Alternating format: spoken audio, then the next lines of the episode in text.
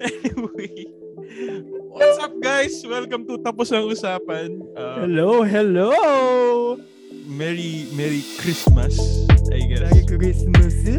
Hindi naman to Christmas special, pero pwede natin tawagin Christmas special. This the season, pare. This the season. This the season, man. This the season. Same. Anong favorite Christmas song mo, Brad? Meron ka ba? Like, pag na... pag, pag sinabing Merry Christmas, Bukod kay Jose Marichan. Oh, Jose Marichan. Ay na. Oh, Bakit mo ako binabasya? hindi, ano hindi, naman? Hindi kasama si Jose Marichan.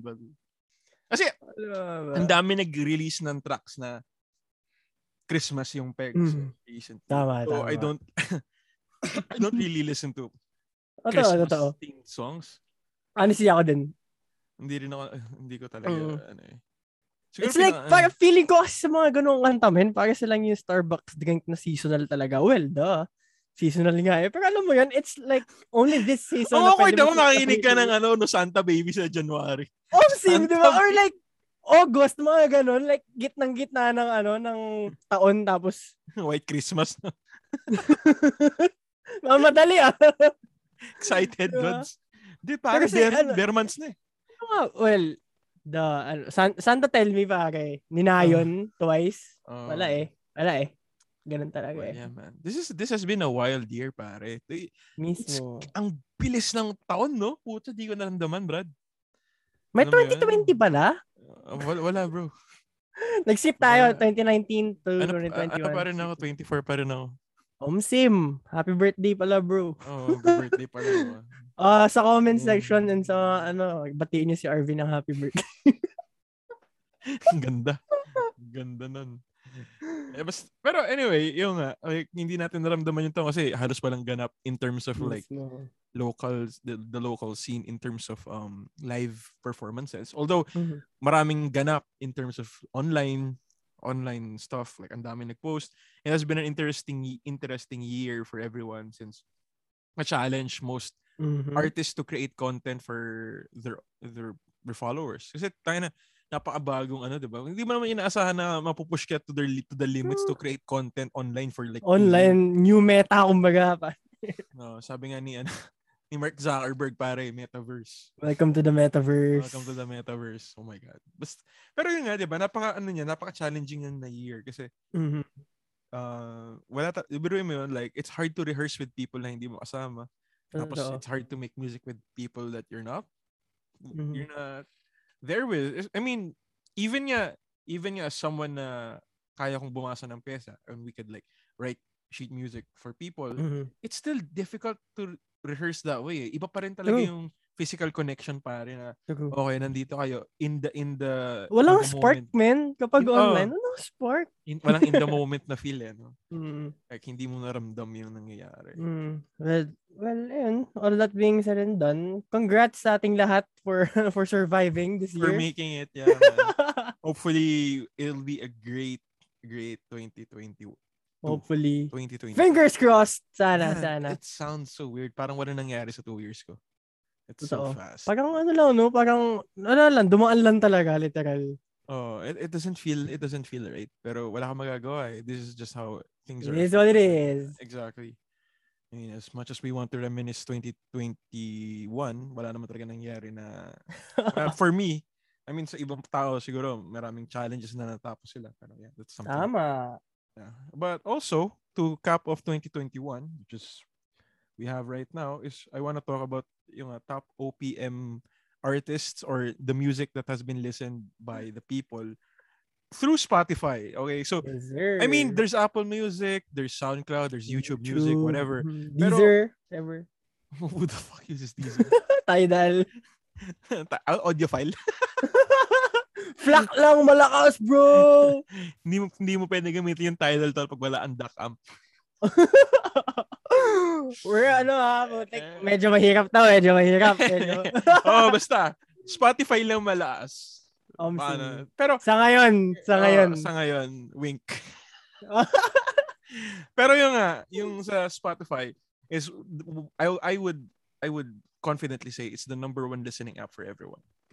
I Mm. would say that. I would confidently say that. And Library next- pa lang kasi men eh. yeah, next is YouTube, I would Mhm. say. So Spotify, YouTube, I guess SoundCloud or Apple Music, tapos SoundCloud, Mhm. whatever. Pero yung nga, Spotify pa rin is the number one listening for anything. And algorithm-wise, it's still the best. And yeah, the best platform for every artist as of the moment.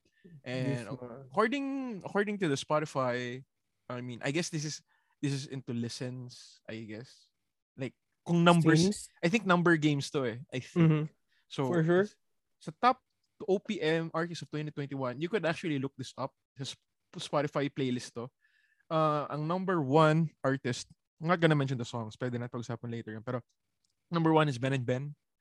Surprisingly, well, not really surprisingly, Well, they've yeah. been they've been in a hot streak lately. Ben and Ben, come on. Yeah, and uh, Moira, uh, of Mhm. course, as Costa, which is nice, and uh, Zach Tabudlo, Hey. and, and also Arthur Neri, Neri, let's yeah. go. And My guy. Paro- Parokya, well, that's not surprising. Deck Av, of, of course, Mhm. Eraserheads, uh, Mhm. Silent Sanctuary, SB19, They own, no? MYMP, John Roa, yeah, Hale, Mhm. River Maya, Hail, no? River Ma. Hiri- For yeah, some reason, hindi talaga hindi talaga din maka ano no, maka lampas yung iba sa atin dun sa era kumbaga. Well, gets naman yeah, din. I mean, it's still a beloved era, man. Like, Mhm. for example nga, yung E- E- E-Heads Days, pati Silent Sang, and yung MYMP, Hale, Parokya pa lang eh, tambayan days eh. Alam mo Yeah. yan. River Maya.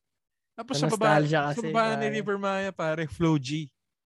Uy, grabe ah. Grabe yan. And next is Four of Spades. Hmm? Tapos, this is a curveball. Regine Mhm. Velasquez. Hey, yo! Yeah, dude. Uh, on the Wings of Love na track. Sheesh! Tapos- Natuwa, natuwa, natuwa Pilipinas ah. Sarah, Sarah, Sarah G. Siyempre, tala. Oh, hindi, kilometro. Uy, di ba ta... Ano, Hindi tala. Tapos Matthias and Because. guys, be wondering. Hey. Yung kanta niya na BMW, which is nice. Hmm. Uh, Kamikaze, well, yeah. I Belong to the Zoo, TJ Monterde. Tapos, yeah, it's a lot more na hindi ko na i-mention kasi it will be, uh, pero basically, I would mention the top 10. Basically sums up the majority of the indie scene, eh, no? Not Mhm. indie scene. Well, we could call it the indie scene, I guess. Technically, yeah. Technically, yeah. Let's just call it the indie scene for namesake. Pero yun nga, it sums up the the music scene right now is Mhm. very open in terms of like listens, which is nice. Like nandito yung mga would is Zach Tab- when nag-pop off si Zach Tabudlo? When did Around- he, Kasi yung song 2020? na ano niya, oo, Habang- mga ganon, I'd yung say, habang buhay na binibini. track. Binibini. Well, the one here is habang buhay. Eh. Maybe Ah, so like, nalampasan niya pa. I guess. Oo. Wait, you know what? I'm gonna I'm gonna I'm gonna go to the track itself, this profile, and check. Yeah, well, um, number one, no. Yeah, to honestly, Binibini is the number one. Why did they use Mhm. Habang Buhay though? Baka yan yung nag-trend this, ano, recent, Prob- or kung probably. kailan man nila ginawa yung listahan na yan, ganon. Oh, that's true. Yeah. Diba? Well, I mean, they're just maybe yung artist lang, not really the track. Mhm. True. So maybe it's just the artist. They just pick specific tracks. And grabe din kasi yung It's- ginawa ng kantang yan sa TikTok verse, man. Like, every swipe mo sa For You page mo or whatever, lagi nandun. Oo, habang buhay, mga ganyan. I Matik yan. mean, TikTok and Spotify and well, TikTok in general has been a really good avenue for artists. To Honestly. with, ano. They play off each other very well, actually. Oo. Mhm. Pero there has been this debate sa TikTok and Spotify. Ano, TikTok Mm-hmm. in general na the fans in TikTok sometimes don't carry over. Mhm. Sometimes it could work. Like let's say you have a million followers daw on TikTok or like let's say yeah, a million.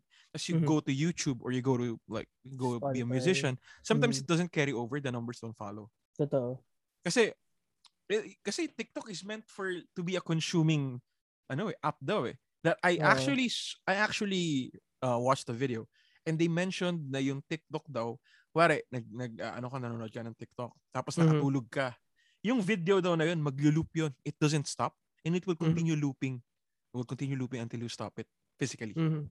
So th- there might be certain percentage that the video is just on loop. Mhm. I guess you could do that. So, napaka-consuming app talaga ng TikTok. It's like you just Totoo. consume content every single time. And yeah, that's interest that's interesting way of True. things. Totoo. Totoo. Ewan ko ba? Um, it's still it's still a really good avenue nonetheless. For Pero- sure. It's the thing eh. It's the thing. Pare. Yeah. Pero yeah, It's back where the again, people are. back again to Spotify kasi Spotify, Back. Spo- Spotify. Actually, another interesting fact. Um, Mhm. ito yung ito naman according to M- this was a this was a published in December 2 by Manila Bulletin. So Mhm. ito yung Spotify Wrapped of Philippines most streamed artist. So top 5 is BTS, Taylor Swift, Justin Bieber and Ben and Ben, Ariana Grande. So yeah. But ang nag-breakout star for this year, the most the most number one streamed song in the country in 2021 is Zach Tabudlo's Binibini, which is Deserved. amazing. Deserve. Yeah. Pero ah, ang number one streamed ah, song buong Spotify is Ng BTS, Pilipinas. BTS pa din. Ano Yeah. magagawa natin? Which is, Wala um, tayong magagawa. Which is the song Butter.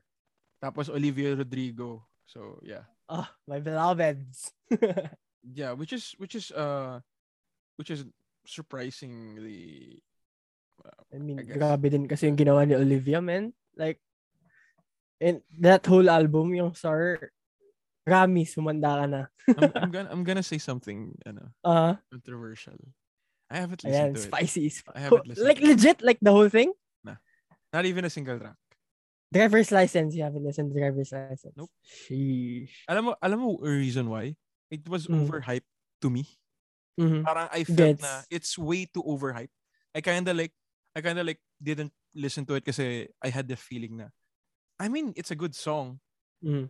I guess it's a good song, pero alam mo yung sometimes na overhype ng isang magandang bagay tapos medyo hindi mo na pinapakinggan. Parang show. Like, may mga specific tayong show na gustong panoorin pero dahil na overhype siya, parang ay mo na panoorin. Patay. Mahirap mag-drop mag- ng names dito ng mga show. Mahirap, mahirap. Yeah. I mean, okay lang rin naman, pero yun nga, Ito. I've ne- I, ne- I never listened to Olivia Rodrigo's songs kasi nga, it Mhm. kind of it kind of it kind of got overhyped for me as being in my my country dito kung nasaan ako ngayon. Mhm. It's always been bombarded with ads, always with uh, Olivia Rodrigo. I mean, I respect her music. I I listen to some of it, sort of, but just by chunks, like napapadaan sa ads eh. And it's okay, but awan ko ba, I I never fully sat down and listened to like a whole song, a whole track. It's never too late, though. It's never too late. yeah, never too late. I could start. Yeah. Depende. Ba vouch ko Yeah. talaga. Mahal na mahal ko si Olivia. As in. Ano ba yung type ng music niya? Ano siya eh. Teenage angst, pare. Fuck, hindi na ako teenage angst pare. Ayaw mo nun. Parehas naman tayong wala lang sa teenage years. Tol. Ang angst lang yung meron ako, bro. Pero alam mo na yung mga ganun. Yung mga imuhan, mga imuhan na tama lang. Like yung hindi sobrang emo type. Uh, I guess. Oh, also, mahabol lang. Mhm. Um, ito naman yung ito naman yung sa Manila Times. Um, December 22, 2022. So this is the most latest article that they dropped, which is today. Kahapon? No, today. Oh, yeah, kahapon 23 nga pala, Mm. sorry.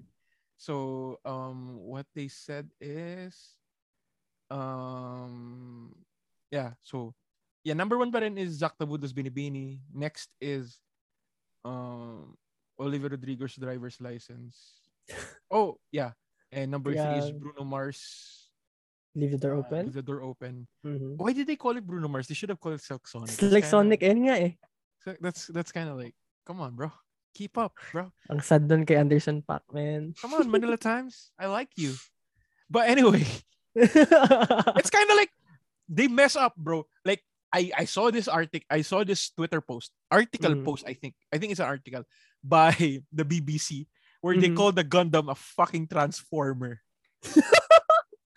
Oh, kingi na si Optimum Pride! Legit, legit pinost nila yon. I think there was a video ata of I think video or no no Twitter post siya or like yeah, Twitter Mhm. post na may article eh nakalagay doon uh blah blah blah unveiled uh transformer and it was obviously a Gundam. A So, ganda. yeah. Mm. Bro, how could you mess that up? It just doesn't sit right with me when people totoo, totoo. mislabel this. Like, if you're gonna write something about a certain thing, at least, like, look into it, di ba? Like, parang, familiarize yourself. At least, kahit yung tip of the iceberg lang. yeah, Para, like, distinguish mo yung Transformers sa Gundam. so, kasi, like, the aesthetic pa lang eh. Alam mo na eh. Yeah, Yeah. differentiate mo sila agad eh. yeah that's true. Uh, moving forward. That's BBC, bro. Come yeah, on. Ah, 'di ba? Pero yun, so ang after pala ng ano, after nung track ni Zab Zach Tabudlo is ang Mhm. Butter pala. So second pala yung track. Which is yeah, that's fair. That's fair. Fair, fair enough. Oo. It's butter. Come on. Pero ang number one artist pa rin na streamed is Ben, ben and Ben pa rin, which is what we mentioned Mhm. earlier.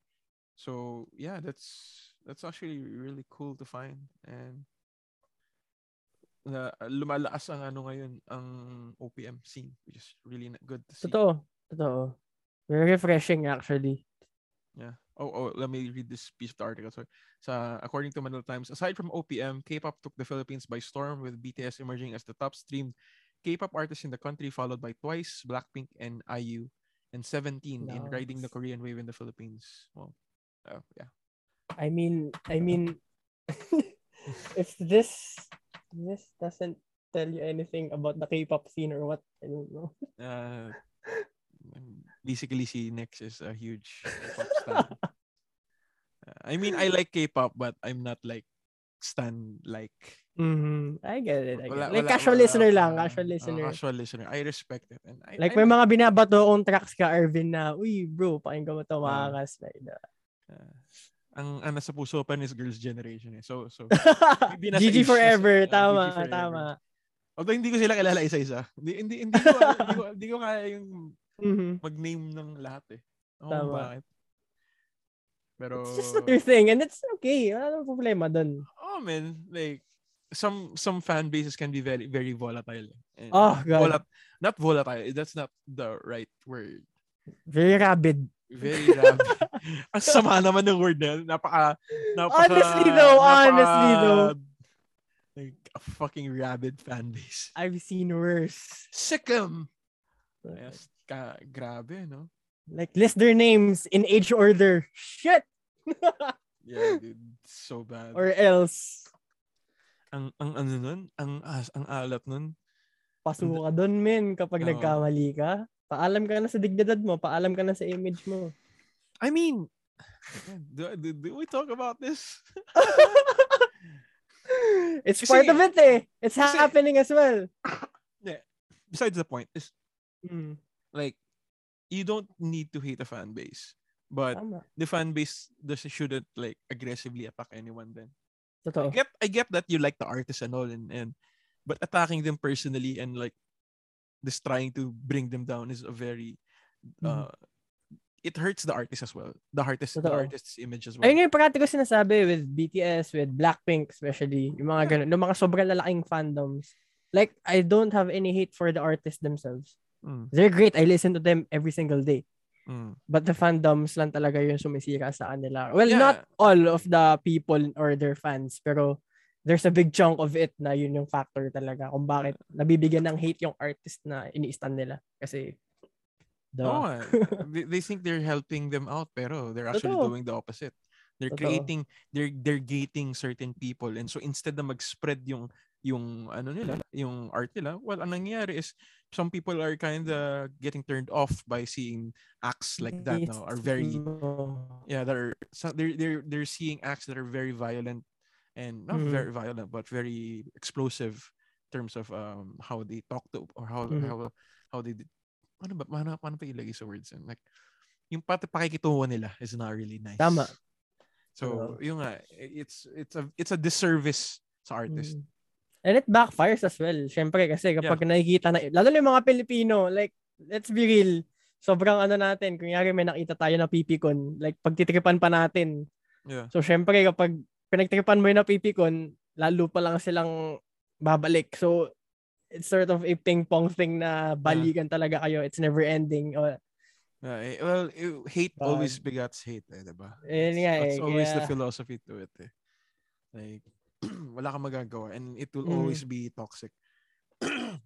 I mean, the fact din na K-pop itself, like yung business nila, how it works, it's a competition in its ano in its roots kumbaga 'di ba kasi may mga music shows nga mm. kaya parang alam mo may added spice may added ano added pride ka dun sa grupo mo kaya parang kapag nakikipaglaban ka may pinaglalaban ka talaga mm. kasi dito sa atin sa OPM sa iba ano lang naman eh like sa awards lang naman sila naglalaban eh pero sa normal na araw they're just people they're just artists pero sa Korea iba kasi talaga like competition every single week. May music shows na pinaglalaban-laban sila, may nananalo, mga ganyan. Kaya I think yeah. that sort of adds it up parang okay, my group wins and yours doesn't. And alam mo yun, parang payabangan din eh, di ba? But that's most Asian countries rin. Mm. And, well, excluding the Philippines, I guess. No. Pero if you go, if you go if you go to the if you go to Japan especially Everything mm-hmm. is in a rank basis, man. Everything mm-hmm. is in a rank basis. Heck, when you go to high school, they have ranking systems. So everything is ranked. Like mm-hmm. it's very, it's a very um, ranked uh, thing. So yung uh, uh, like competitions are num- are like very very regarded. Like Mm-hmm. If you want to go to a specific, so for example, uh, I want let's say I want to go to a specific school in Japan, like let's say one of the top best schools, like kumare, mm-hmm. gusto mag-aral ng, ng uh, mag, pumasok sa isang magandang Japanese conservatory for music. I have mm-hmm. to compete in certain high school um, levels na competition, and if I win that, I have a higher chance of getting in. Like hindi pa yun suradong pasok ka, no? Like chance lang. Yeah, well, you have your opportunity. Well, actually, if you do win, you have a higher chance. Kasi mm-hmm. you have a really big leverage. Kasi gugustuhin mm-hmm. ka nila sa ano eh. Gugustuhin ka nila kasi you have a you have really big leverage. Eh.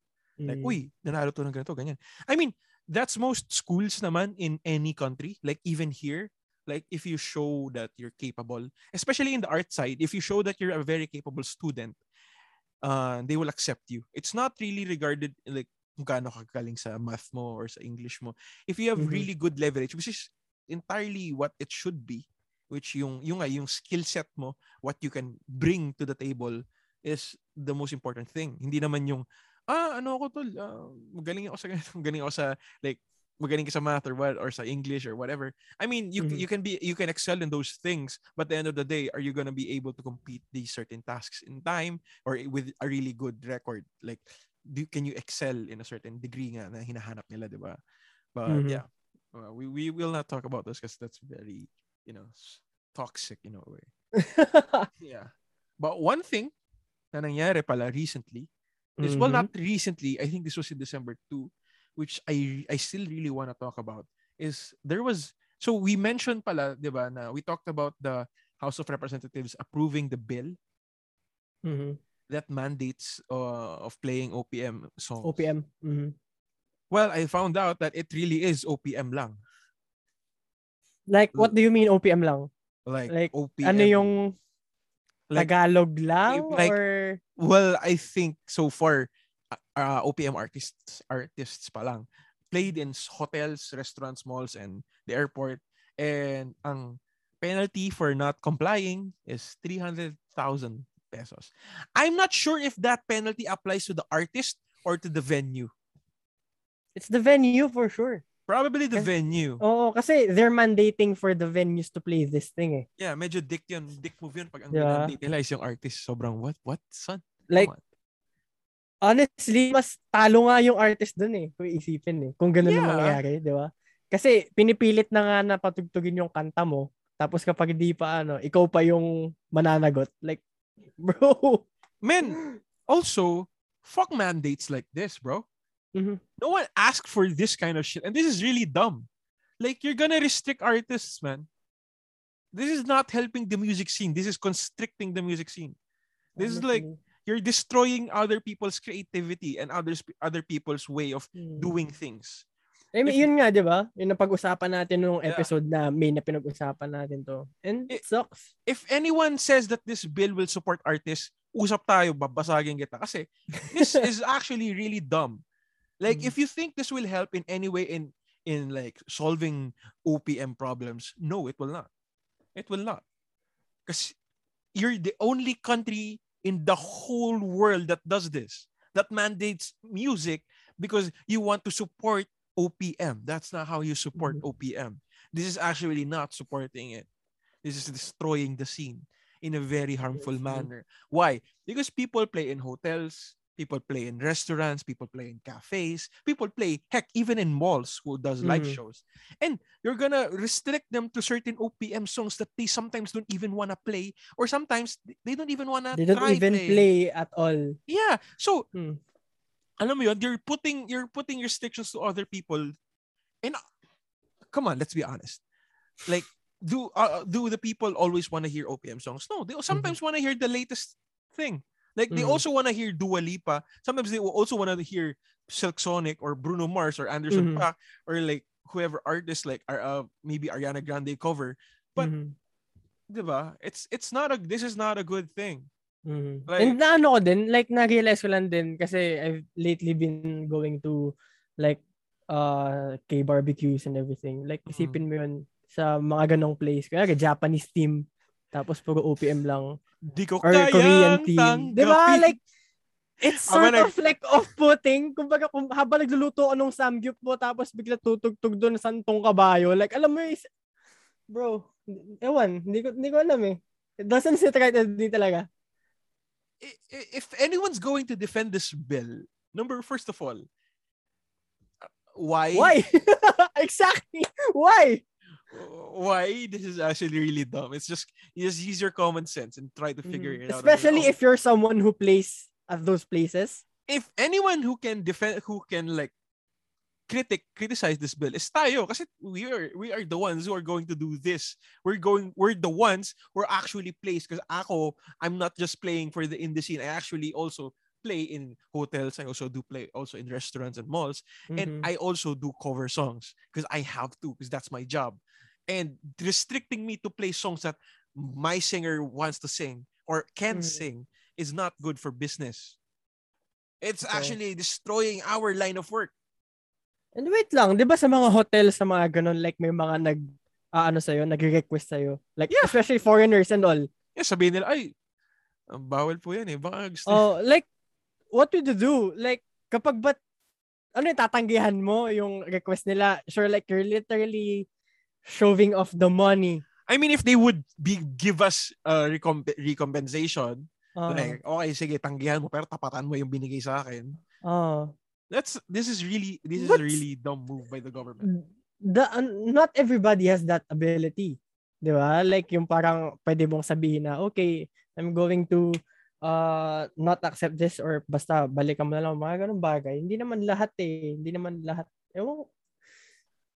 God, ang lala, ang lala, bro. 'di ba? I don't, I don't really get it, pare. Like, I mean, it really demeans all of us eh. Hindi lang yung artists, hindi lang yung listeners. Everyone eh.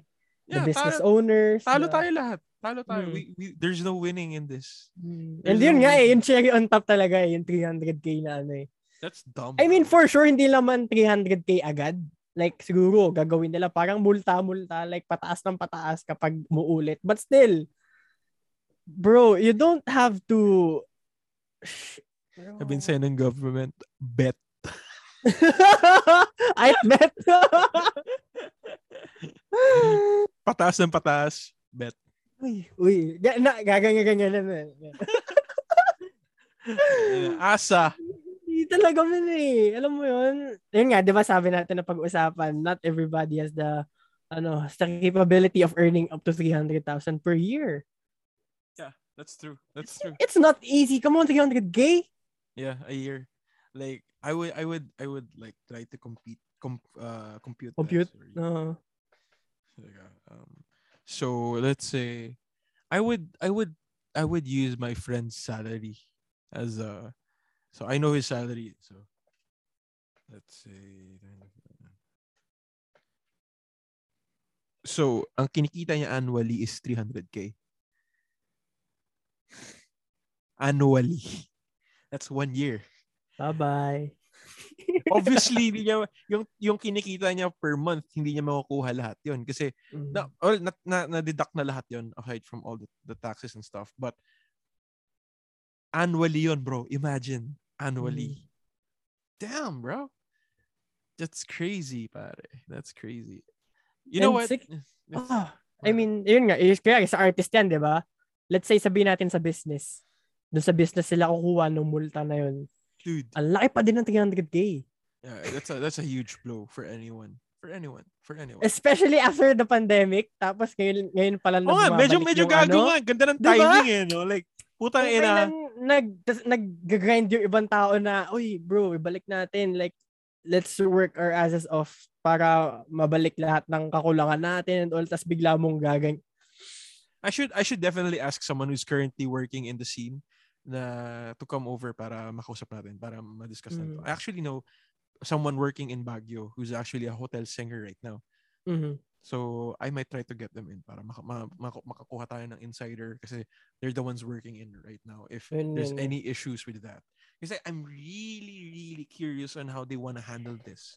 Because if this is like legit, they really want to push this, it's gonna be it's gonna be a lot of problems. Apocalyptic. A lot. And I'm surprised. Like no one's talking about this. Yeah, ayun nga eh. Like, sh- ano they're lang, they're during the week lang na nilabas siya. Tapos, after Yeah, that, bula. Wala na. Yeah, they're they're shrugging it off. They're laughing it out. Like it's like Mm. ah, how very funny. Are But we not no. taking this seriously? Are- Really, right now? Come on. And and ito pa. The thing is, yung mga yung mga ano ba tawag dito? Oh my god, I lost I lost the train. Na, napuno ako ng ano eh, napuno ako ng ano, ng diskarte nila na, na bad trip ako eh. Pero um ewan ko, napaka-important kasi ng ano eh, culture, yung culture ng music eh. Kasi Hmm. let's ito ito ito ito yung ito yung best way to put it music doesn't really rely on specific languages it doesn't really rely on a specific language na kailangan English lang or Tagalog lang or Korean lang or Japanese lang or Indonesia or whatever language it doesn't really need to rely on that kasi music in general is a, is a, is a language It's the most- language. it's the most common language anyone can learn Mm. anyone And anyone can can, understand. anyone can understand like Mhm. I, I I sometimes communicate with people I don't even know how to talk to, but whenever we play music, like there's a story that we can feel Mhm. each other's emotions through the music that we're creating, especially if you're improvising, especially if you're trying to jam with others. Like best example is I met a I met a Latino guy. Um, he's I think yeah, yeah he's from I forgot where he was from. I think I think it's not Spain or something. I think he Mhm. was from Brazil. I think he was from Brazil. Yeah, he's he's a Brazilian dude, not even Latino. I think I don't, I'm not sure. I'm not good with my races. But yung nga, I, I met this Brazilian dude, Mhm. a really good singer, and um, we jammed. And kaling niya, bro. Like he was singing in like his own language, and I don't understand it, but it sounds cool. Like he's an amazing musician. And you had fun playing that song. yeah and and, Yeah? and, like i you felt closer you felt genuinely Mm. closer to the person na ano na na nakaka nakaka-interact mo Mm. but anong tawag anong tawag dito yun nga eh like napaka napaka general language siya. you don't really need to to like uh, learn a specific language to play with a different person i don't need to Mm. to speak korean to play in a korean group not specifically play Korean like K-pop ah. Pero any Mm. I can talk to I can I can be I can jam or like play with a Korean or uh, or like a Japanese person and Mm. like, we could jam. We don't even know how to talk to each other, but we could like look at each other and we could just say what key. That's like general like what key, and we would like feel it off and we'll just vibe. And you know what? You'll create music and you'll get closer to that process. Mhm. That's that's mm, that's something not every language could achieve, man. It's that connection. Like, There's no language barrier here. you can you can learn how to speak Japanese or Korean or Indonesian or Chinese or whatever. Mhm. But that level of emotion through music is something else, man.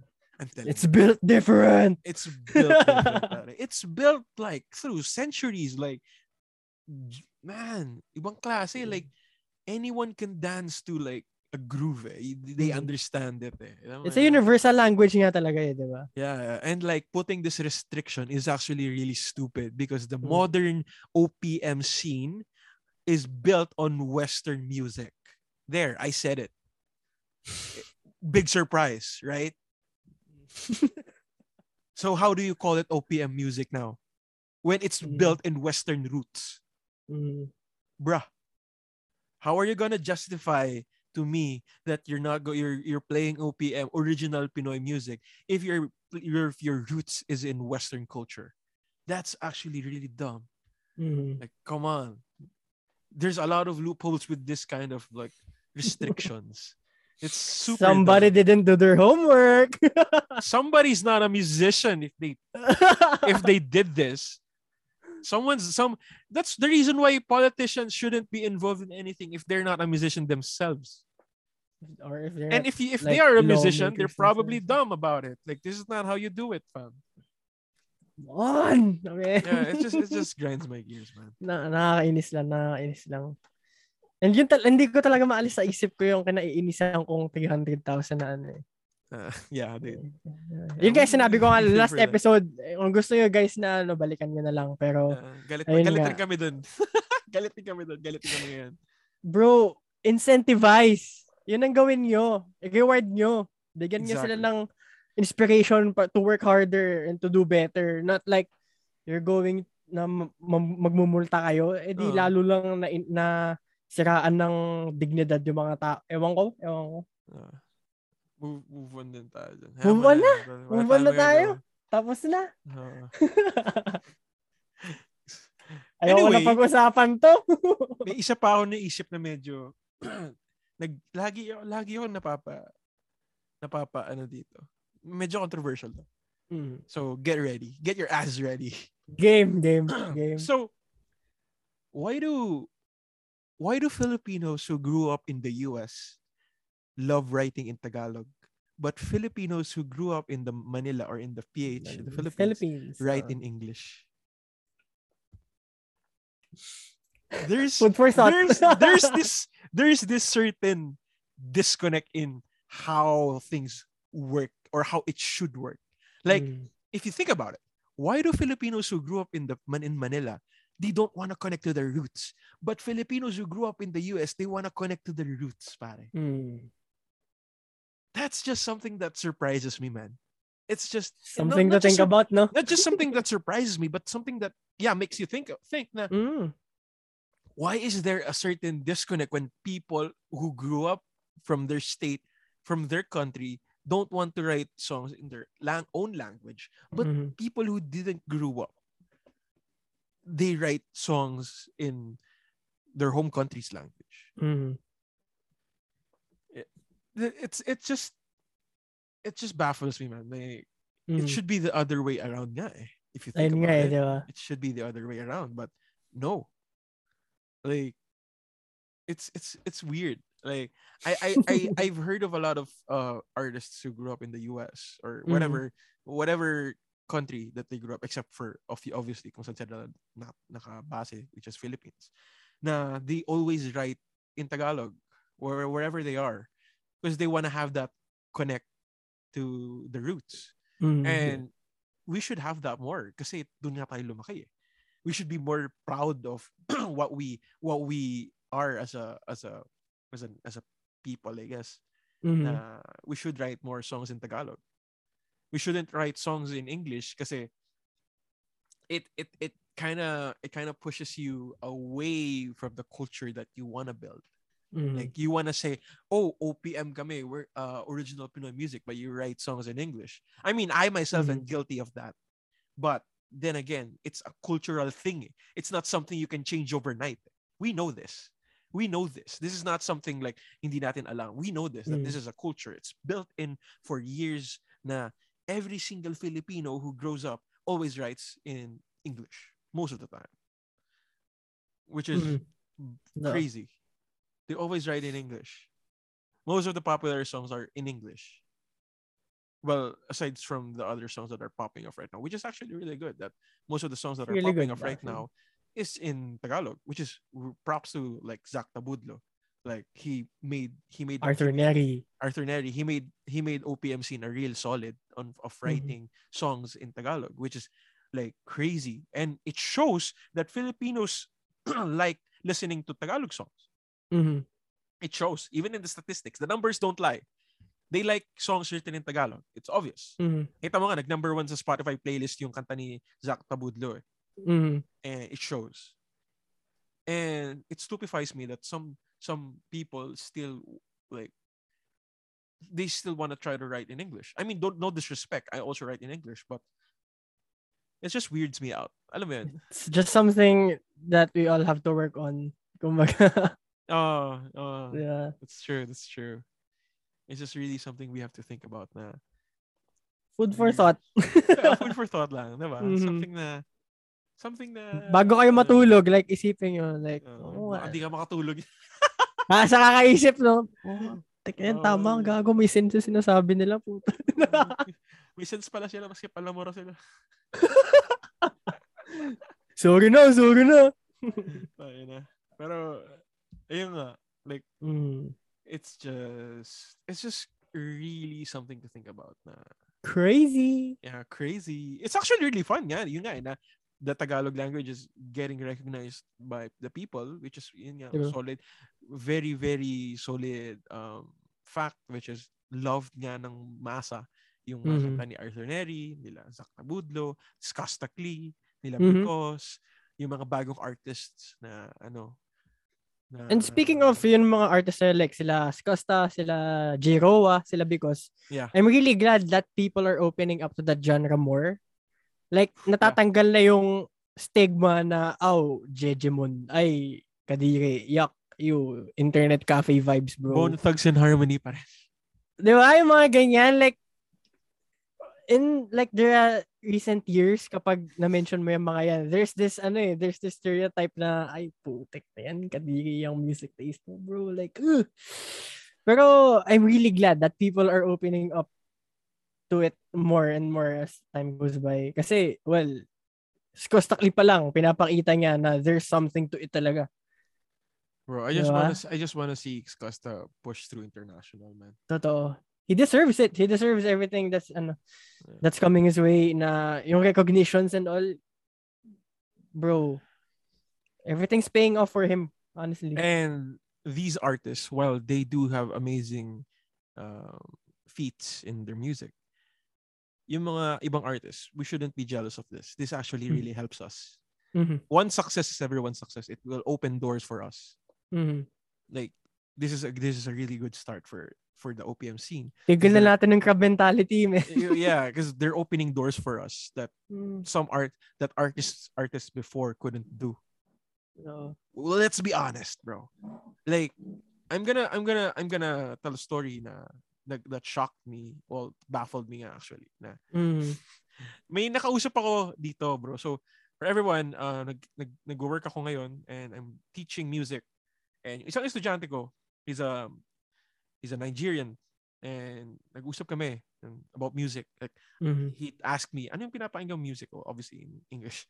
Yeah, like he, he asked me like, what music do you listen to? I was like, oh, I listen to this. I listen to your Japanese music. I listen to like hip hop a lot. And Mhm. and he he showed me some of his music. Like, oh, he listens to a lot of African music. Like, okay, Mhm. yeah, that's cool, bro. A lot of African hip hop. Like, it was really cool. Told him, and he asked me, why do I not, why haven't I heard of any Filipino artists going international or why why is there why wala ba't wala sa Spotify ko? Mhm. he was asking me. I was like, napaisip ako. Like, I wasn't really, I wasn't able to answer that. I was like, huh. Dumbfounded ako, legit. I, was like, I told him, that's a really good question, bro. I don't know too. Like, I- I, eh? I straight up told him, like, bro, that's a really Mm. nice question. I don't know too. Hindi ko rin alam. Napa-Miss Universe ka eh. Thank you for that very Oo, wonderful Thank question. Thank you for the very wonderful question. I don't know too. Alam mo yun, yung, yung there's this, this, it just hits you. It just hits you because nobody asks you that. Kasi, like, we could defend it like, hindi pare, unfair kasi pare, hindi kasi tayo nabibigyan ng enough recognition. eh. But, it just, it, you're given, you're give, we're given this, this massive uh, marketing, which is Spotify. And Mhm. everyone is in fair game. But, yun nga, hindi tayo nakaka-break through eh. Mhm. I don't know why. I can't answer why. Don't ask me Mhm. why because I'm looking for the answer. eh. I don't know why. As well, di ba? Like, lahat Yeah, tayo I'm, eh. I'm still in search of that answer. I'm just trying to ask some people who are listening. Ask yourselves, why isn't the OPM scene breaking through international? Mm. Kaya kaya nga I really want these guys who are doing doing these amazing acts or like amazing feats like Zach Tabudlo, Arthur Neri, and SB19. For sure. I can't praise them enough because they're doing a really hell of, hell of a good job of breaking through the Billboard uh, Mhm. uh, the charts, which is amazing. Congrats to these guys, and they really did OPM a solid, like Mhm. like putting putting the Filipino artists on the international scene, which is amazing. Even if it's even if if it's like uh something that of a small start, that's a really Mhm. good start. And etong mga Something is better than nothing. Come on. Exact- Come on. Exactly, exactly. And all of these will like accumulate into into more doors being open for us. So this is this is really amazing. And I hope we could not we don't have to answer that question. We'll just have to show them that we could make it. Mhm. Alam mo? This this is a question that Mas malaking flex yun, no? Mas malaking Yeah, flex yun. you don't really have to answer it. Eh. Um, you don't really pakita have- mo! Yeah, it'll, it'll just show. And yung nga, Oo. breaking breaking boundaries itong mga tracks na to, which is are the top songs, which is amazing. And I'm really happy for like what's happening right now with OpenMC. It's really healthy. Honestly. It's really Mhm. healthy with a lot of like uh, a lot of curation in terms of uh, the Mm. artists that you can listen to. Kaling, kaling, bro. And it's full of hope, no? Like, nakikita natin yun nga, SB19 sa mga nagagawa nila lately. Yeah. It's something else. Like, it's something that you haven't seen for years. Yeah. And it's it's just really exciting to see what, Mhm. what's coming next. Alam mo yun? Mm, kung ano yung mangyayari, kung ano Yeah. pa kasi, di ba? Yeah, and they the, what did they achieve na ano in just the span of years lang. That's Mhm. that's crazy. Now now we're just we're just like us uh SB19 sim podcast. Bro. Uh, I mean But, I mean, bro, I mean you can call me the biggest simp but I I guess yeah, I like I like the, I like their music, diba? Mm. Like, no cap. I mean- they're really they're really good. can never tell us that they're doing bad kasi they're not. I mean, sa Billboard nga, di ba, yung trending trending songs, I think, or trending, Yeah, trending artist. trending or Mhm, trending songs. like- yeah. Number one. Number two, BTS. Yeah, it's crazy, bro. That's crazy. Come to think of it, like, bro, SB19, BTS. yeah. Come You on. love, you love to see it, bro. You love to see it, pare. On, tayo na. I mean, we love to support K-pop, but it's time for us Oo. to shine, pare. Like, Akala ko ba, guys, support local? ito, ito na yun. Ito na yun. We're, Oo. we're breaking through. We're breaking Mm. through, and this is it. And we need to embrace that. And if if we're as diehard of a fan base as K-pop, we could bring Mm. that sort of energy and bring it to like these guys, Mm, like the P-pop, which we call just Pinoy, Tama. Pinoy pop. So we could Mhm. elevate that. This, this is Mhm. crazy, pare. Galing. Mismo. Yeah. Deserve naman kasi talaga nila. Magagaling naman kasi yung mga artist natin eh, tutuusin. I mean, okay. Ito, an- another thing is if you really put work into something, it will work out. Mhm. yun? No matter no matter how long it takes, but you always doing the work, it will it will show. And Mhm. these guys, they've put in the, a lot of work. And it shows. And the products don't the the, the results don't lie. Results don't lie. eh, Numbers don't lie. And it shows. And it Mm. shows na yun nga, successful yung nangyari. And well deserved. Kasi hard work is equals to success. Obviously. Mhm. I mean, as talented as you are, you can be super talented, but sobrang tamad mo naman. Wala Come on, din. wala nangyayari. Di ba? like, you're an amazing artist, but you don't really try to do anything. Nothing's Mhm. gonna happen, bro. I mean, you're not doing Oo, Upo-upo ka lang dyan, tapos magdadabog ka pa na wala nangyayari sa art mo, tapos Tayo ba yan? gumaganon no, gumaganon. hello! Hello! Uy, hello! tayo, tayo, ah, tayo, really, bro. like, wake, wake up call nga siya eh, di ba? Wake up call Oo. talaga siya. Not just for us. I mean, there, I'm sure that there's somebody out there that needs to hear this. yeah. Di ba? Na parang kahit onting push lang. Onting push lang. Mailabas mo lang. Onting kembot lang. Umsim. Onting, onting kadyot ang pa. Gago! Nah, bro. That NA chief. That ain't it, chief. That ain't it. Alright, um, so yun. Ganda. Word of the day. May word of the day na tayo. Let's go. Wala eh, biglang, oh, biglang dumating eh. Pero yun nga, di ba? Iisipin mo talaga. Ilabas mo na eh. Hindi mo naman. Wala na eh. Wala. Wala eh, nandun eh. Ano Pero yun, parang, nga, parang toothpaste. napisil mo na eh. Napisil mo na, lumabas na eh. Walang balik yun. Ang pangit pakinggan. Ayoko na. balik na tayo, balik tayo. Pero yun nga, I mean, man, ah ang ang sad lang din talaga. Ayun nga, going back sa stigma talk natin with Costa, it's another thing with SB19. Kasi nakikita ko din, pagkati ko tinitignan eh, sa mga articles ng ano, sa mga articles sa SB19, out of all the good things na nakita ko sa comments, there's this one bad commenter na nag-stand out sa akin. Like, kunyari, ah parang K-pop, ah nanggagaya lang sila. Tapos, ah, BTS wannabes, mga ganyan. Pag nakikita ko yan, like, I get where you're coming from. Honestly, I get it. Kasi, Oh. the styles, magka, parehas eh. The dancing, the singing, tapos yung sa mga music videos, yung visuals yung pinapakita, yung pinaprioritize and everything. I get it. Yeah. How it works, I get it. Pero alam mo naman, like, sarili natin to eh. So like, at least man lang. They're missing the Ah, point, pare, of music. Diba? Like, look into it, kumbaga. Music is copying. It's just recycled content at Honestly, this point, pare. Honestly. Because sa, sa, sa years of gen of playing, Mm. of, of like a decade of like a century of music from Mhm. 1900s to like current year. Ilang genres na yung dumaan from experimental to heavy pop to heavy Mm. metal to like jazz whatever. Konti lang yung makukuha mo na Ah. na ma- na na, or- na original Mhm. na talagang unique. But Mhm. if you if you look back, mayroon ka ng katunog. Hello. Mm. Akala mo, akala mo yung nagawa mo tugtugan. Like, may, na- may nagawa kang music na, Bro, may, kinom, may kinupost ka na bago. Like, oh shit, this is really cool. Tol, sinasabi ko sa'yo, mag-research ka lang siguro, mga mag-spend ka ng an hour on Spotify or like sa YouTube, meron ka ng katunog. Mhm. It's, it's, Honestly though. Every, you can't say that na K-pop, yung formula kasi nila is very heavily reliant on, on like idol music. Mhm.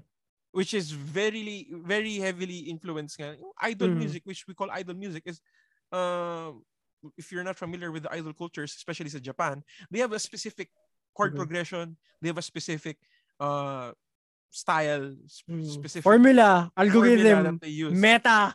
this is this is also this is also very common in pop music which is they have a s- Mhm. very specific formula in how they write their chords how they write their melodies it's not surprising like if you listen to like five or like the if you listen to like the top 50 songs of of any any playlist or like Mm. like let's say spotify or like billboard like let's give or take like 10 artists would sound the same Mhm.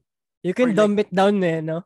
Yeah, like it's and it's not even a hidden secret. You can actually Google this Mm. thing. You can actually Google this. Like, uy pare, ginagawa-gawa mo lang. No, you can actually Google this they actually really tell you. Even the artists themselves, they actually tell you. No, no, there's a formula.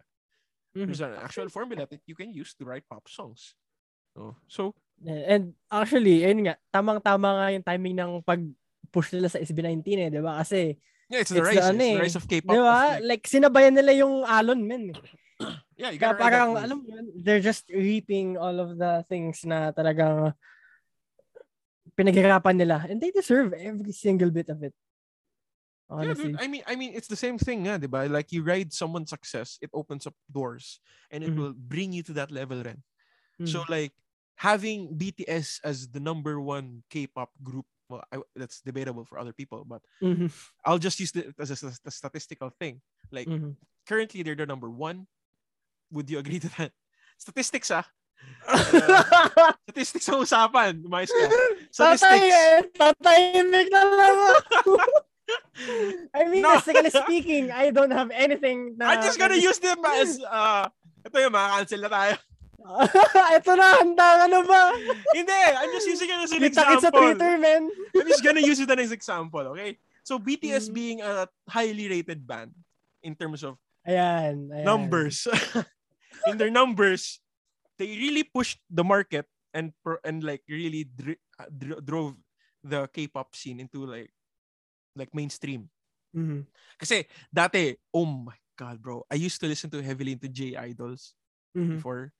Pero not the J idols, like not J idol, J J-pop lang in general, not like Mhm. the not the idol scene na Like sino-sino para magkaroon ng idea yung It's not AKB A, A, AKB47. I ah, mga 48 mga ganyan. AKB48, sorry. Uh, I don't listen to a lot of ano, pero yung oh ba, like if you listen to idol songs, medyo branded ka as like weirdo before.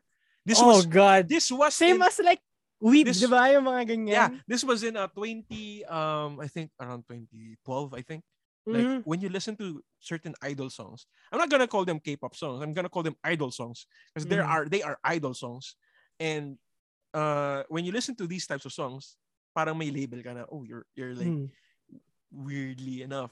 True, true. Now, stereotype if- agad. Now, if you listen to it to 2021, it's the cool thing. Like, oh shit, you listen to K-pop? Man, that's cool. Same same- thing with anime, di ba? Same thing with fucking anime, bro. I fucking hate that shit. Alam mo ba, I was a huge anime fan ever since like 2012. I I Hmm. f- watched a lot of anime and I can't even talk to people about it. Kasi nga when I when I say that, oh, uh, weird weird weirdo, ano ah, ano, ano ka otaku. You're a weeb, you're, you're, Weeb, you're no, like, whatever. anime.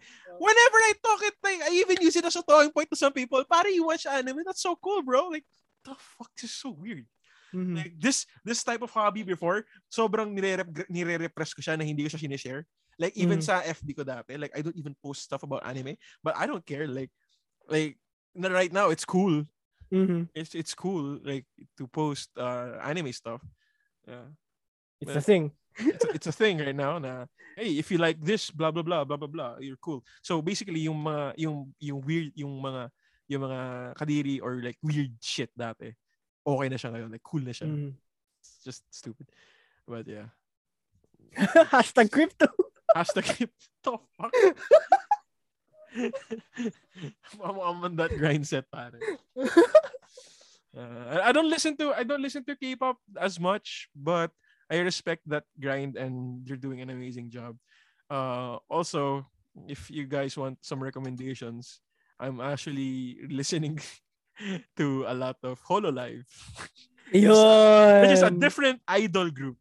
Mhm. Yeah, they're an idol idol group. Di sila, hindi lang sila. We're ano. both simps, Arvin and I, Yeah. just in different fields, kumbaga. May, ang purpose na ng Twitter ko pare mag-stand sa kanila. Mismo! Mismo! Like wala akong lahat ng lahat ng shares ko retweets ko is just artwork or like music. Same thing, same uh, thing with me. Punong-puno na lang K-pop shit ko. Like, oh my God, Yeah. look at them. So yeah, yun lang. Like it's just something that I I, I Mhm. like the idol culture is something ingrown to us na rin. And, and Mhm. for some reason if you listen if you if you're into idols right now, it's kind of cool. Mhm. Uh, which is okay. but yeah, it's just Mhm. it's just this weird uh generational switch generational switch I guess na Mhm. okay ito na yung bagong cool which is which is nice Mhm. And I'm I won't be surprised if more and more groups, lalo na dito sa Philippines, like magkakaroon ng ano. Oo. Kasi ang dami na eh, like yung Beanie, meron na. Yung Bagyo, BGYO, meron na din. bagyo Meron. Ayun yung kasama ng Beanie parate. oh speaking of ano groups there's a group from SB19 na sister group nila which is Kaya Mhm. K K A I A Di ba? Like, yeah there's that it's not, too. ano, it's not for like that thinking or that thought na marami lang susunod na ganito. Kasi, wala eh. It's how it works today in today's standards. Yeah you really have to with it.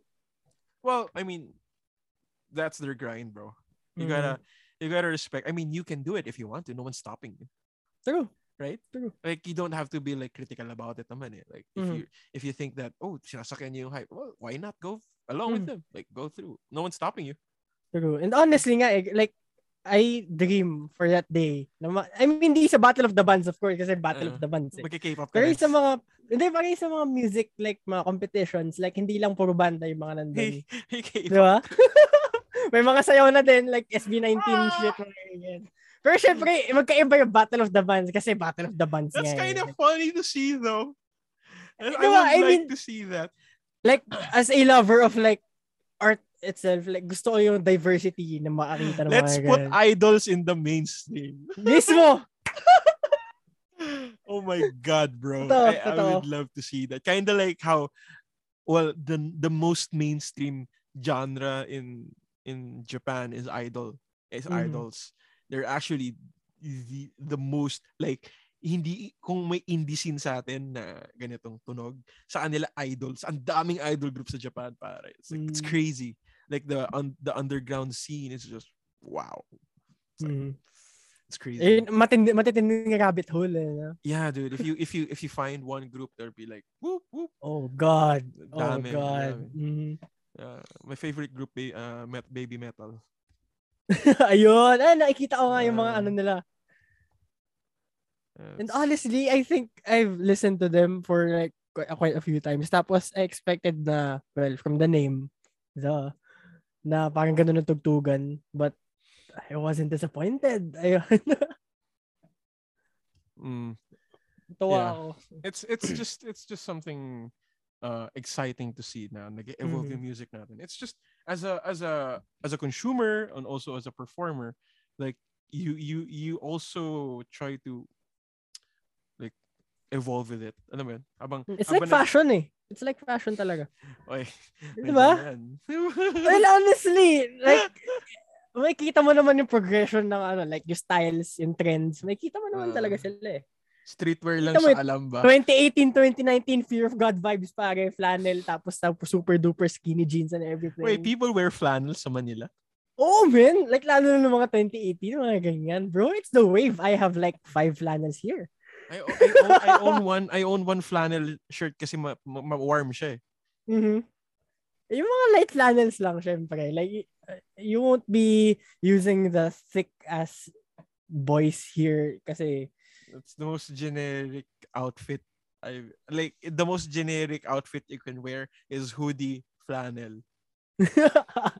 Dito, I mean dito.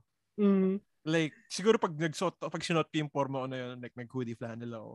May makikita ako siguro na dalawa or lima. Pares kami ng itsura. Uy, tropa!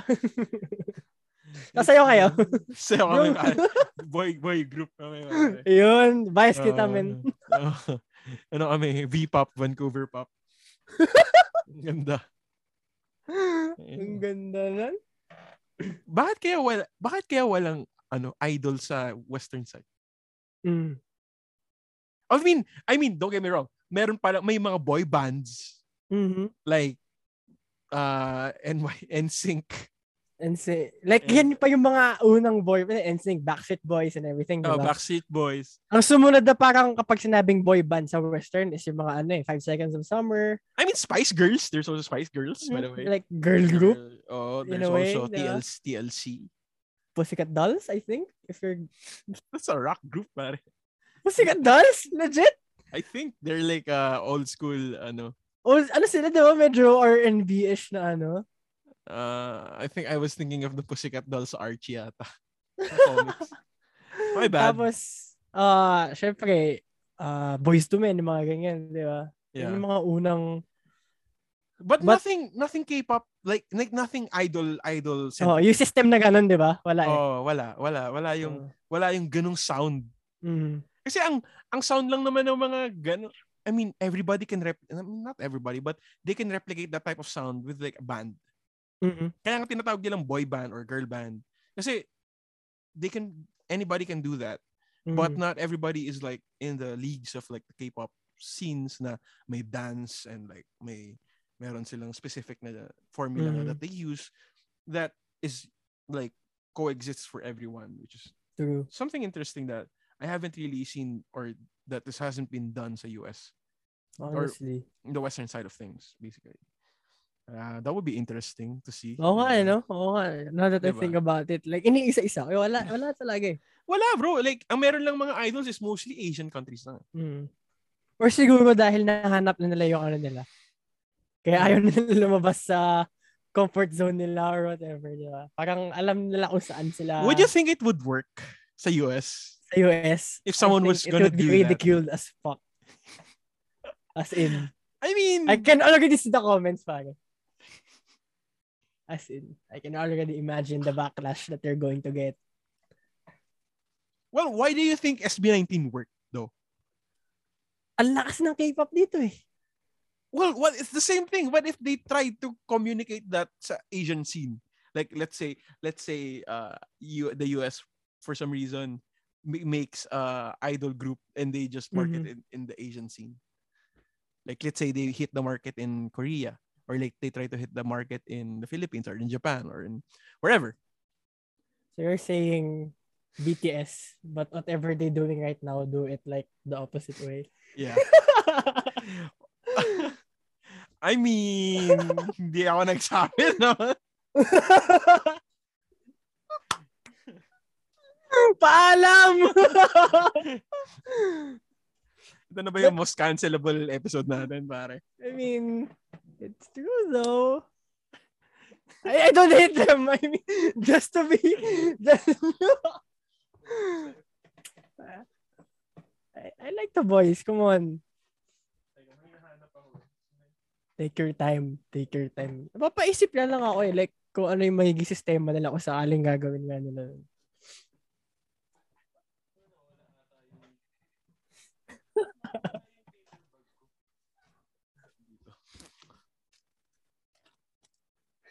Ano yan? wow! Stand ako, pare. OG Stan? OG Stan, bro. Gago. Bro, si, sino Gago, bias gago mo? unique to, pare. Alam mo bakit? Bakit, May, may, bakit? Cana- may Canadian flag yan, bro. Limited edition. Limited edition. Binibenta ko nga pala. Hit me up pag uwi ko, i ano, i- ibibigay namin sa inyo. Like, Sabihan nyo lang. hand off talaga, di ba? Legit, though. Inago ko talaga yun, bro. We kept that to Sa mga audio listeners namin, ano yun, I, I showed the yung BTS meal na paper bag. Ayan. Wow. Ay, hindi ko sinave, hindi ko sinave yung chicken nuggets eh, kasi kinain ko. Tapos yung tinapon, box sa yung baso. tinapon ko. Obviously. Grabe. I mean, yeah. Yung paper bag lang yung kinip ko eh. Hmm. Akala ko nga magiging limited quantity siya. eh. May limited Hmm. quantities ba siya dyan? Technically, it's limited. Like limited numbered? time. Oh, Limited, limited time. Pero yung numbered, hindi. Yeah. That's why I Oh. was I was like wondering bakit ang Hmm. dami nagka-scalp? Wala namang siyang limit. Oh, like, as long as you're buying within the time period that it's, ano, it's available, di ba? If anything's limited, yung Travis Scott na ano, McDonald's. Holy shit, bro. Oh, God. Holy shit, bro. I wasn't even able to have one. Like, come on. Mm. It's crazy. It's only available in the US lang. Wala nga sa Mhm. Canada eh.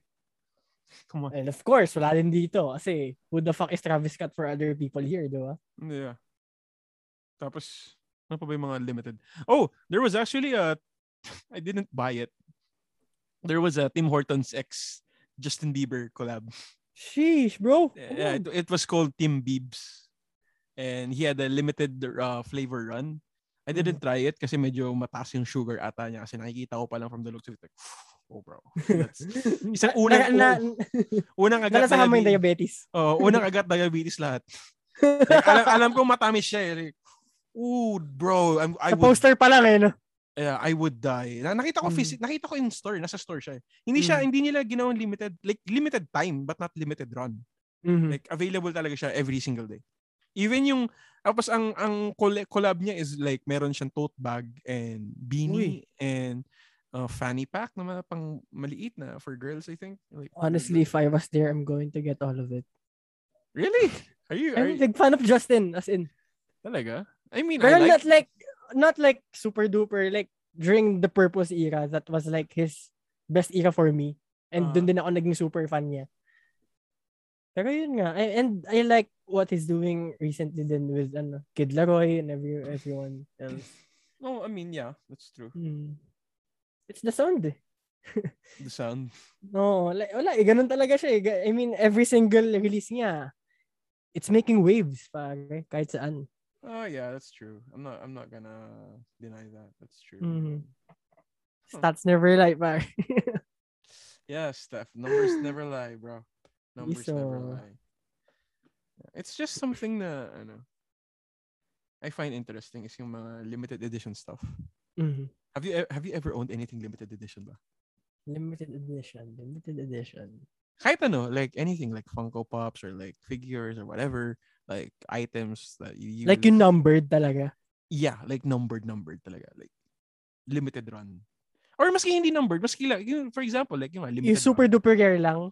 No, not not specifically. Like like itong paper bag na to, like limited siya. Ah, Pero yung like not everybody has one, diba? oh like anything I mean, siguro yung ano ko dati, nung nag-addict pa ako sa pedals, like yung Walrus Audio Julia ko dati na all white, I Ah, think I was the only one in the Philippines that had that certain colorway ni Julia.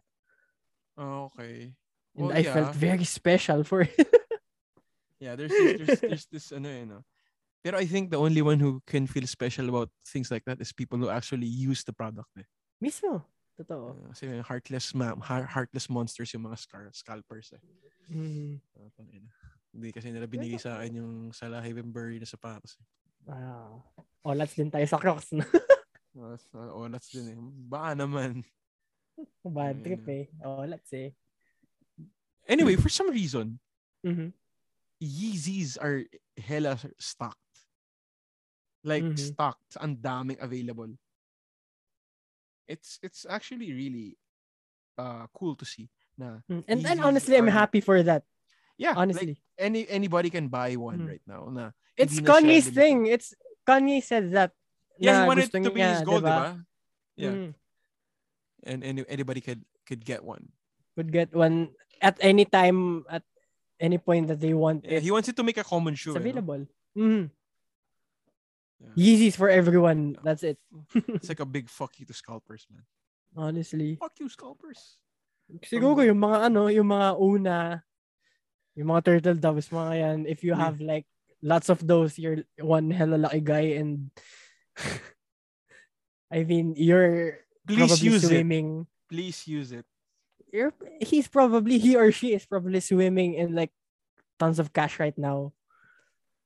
Uh, I, w- I would use Uh, it. I would use it though. Honestly, if I had that too, I would use it though. I would use it. bubugbugin ko yun. As in, I actually am thinking of uh, like this kind of uh, approach is really interesting na, mm, na which is a good thing na dumadami yung ano releases. It's Mm. exciting. I want to see more cool colorways. Nike, baka naman. That's not gonna happen. That's not gonna happen with dunks. Come on, bro. It's not, it's, Jordan it's kinda- ones? Baka naman, please. bro. You can get Jordan ones, but not the best colorway though. Ah, I mean, you always get the the worst eh. colorways. I mean, you can get an all white Jordan one, but who wears an all white Mm. Jordan ones? So- I mean. Really? And honestly, I'm just sick And I'm just sick and tired of like seeing na natatalo ako sa sneakers app. Like, you didn't get them. I know! Is there any way to regulate that? Kaya, like, wala, eh, no? Wa- Wala. Wala. Wala, Like- honestly. Wala. Like, to regulate it in a way na, ano, makakapag, makakakuha lahat. Kasi, wala akong maisip na way na Wala eh. I mean, kung makakuha din lahat, siyempre, so supply and demand, like, there's really a shortage of materials din, not just with the tech space, pero sa lahat eh. Kaya, wala, pahirapan talaga sa lahat. That's It's true. the world we live true. in right now. Yeah, unfortunately, that's. Unfortunately, yeah. But yeah, uh, I'm seeing the time and we've dragged on way too much with the shoe thing. in. Yeah, and yeah, I guess we, this is the, the this is the best way. But anyways, to Mhm. anyone who made it to this far, uh, happy holidays to everyone. Sana Yeah. makuha nyo lahat ng gusto nyo. Sana sagutin na kayo ng crush nyo, ganun. Kung yun yung trip nyo. sagutin sa yun kung yun yung trip. Oo, oh, ewan ko. Pare. Hindi ko alam kung sana- gusto nyo eh. Sana sagutin din ako ng crush ko, bro. Tama!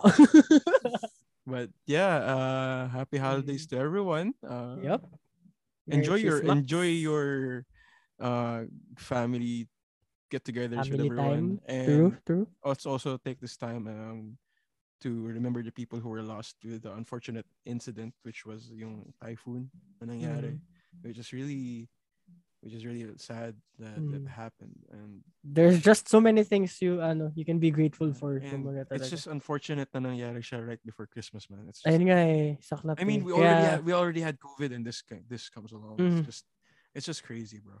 So yeah, ayun nga, there's just many things that you can be grateful for. Being safe, being with the people that you love right bro, now. just waking up in the every morning, bro. It's just something to Exactly. be grateful for, pare. True, true. It's just something to be grateful for. But yeah, also something to be grateful for is for, for everyone being here and spending time with us. It's just amazing support for us as well. It's Yep. just crazy. Really happy seeing you Eh, guys na yeah, nanonood, nakikinig. Salamat. Yeah, um, thank you for listening. Bye bye. Yep. Bye-bye. We won't be stopping uploading, by the way. There's always content- contents every single week. Hopefully, there might be. Sana. Yeah, ano sana? Gago, meron lagi. Mais ka. Bye. Yeah.